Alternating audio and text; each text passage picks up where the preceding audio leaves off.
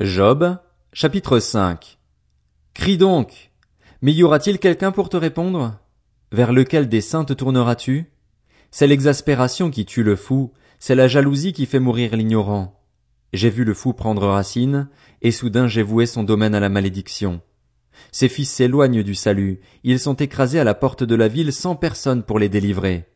Sa moisson est dévorée par des affamés qui viennent l'enlever jusque dans les ronces, et un piège guette ses richesses. De fait, l'injustice ne sort pas de la poussière et le malheur ne pousse pas du sol. L'homme naît pour souffrir, tout comme les étincelles s'élèvent pour voler. Quant à moi, je rechercherai Dieu et c'est à Dieu que j'exposerai ma cause. C'est lui l'auteur de grandeurs qu'il est impossible d'explorer, de merveilles si nombreuses qu'il est impossible de les compter. C'est lui qui verse la pluie à la surface de la terre, qui envoie l'eau sur les campagnes. Il relève ceux qui sont abattus et élève jusqu'au salut ceux qui sont dans le deuil.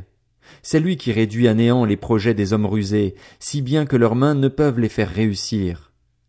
Il prend les sages à leur propre ruse et il devance les intentions des plus astucieux. Il rencontre les ténèbres au beau milieu de la journée, il tâtonne en plein midi comme dans la nuit. Il sauve le pauvre de l'épée qui sort de leur bouche et de leur puissante oppression.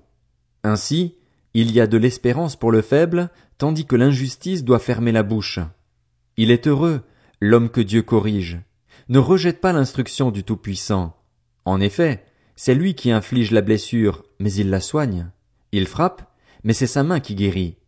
Six fois il te délivrera de la détresse, et sept fois le mal ne t'atteindra pas. Il te sauvera de la mort pendant la famine et des coups de l'épée pendant la guerre. Tu seras à l'abri des agressions de la langue, tu n'auras pas peur quand viendra la dévastation. Tu te moqueras de la dévastation aussi bien que de la famine et tu n'auras pas à redouter les animaux, car tu auras une alliance avec les pierres des champs et les bêtes sauvages seront en paix avec toi. Tu connaîtras la paix dans ton foyer. Tu inspecteras ton domaine et il ne te manquera rien. Tu verras une nombreuse descendance et tes rejetons pousseront comme l'herbe des champs.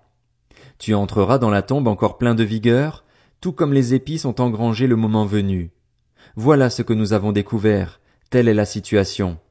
À toi de la comprendre et d'en tirer profit.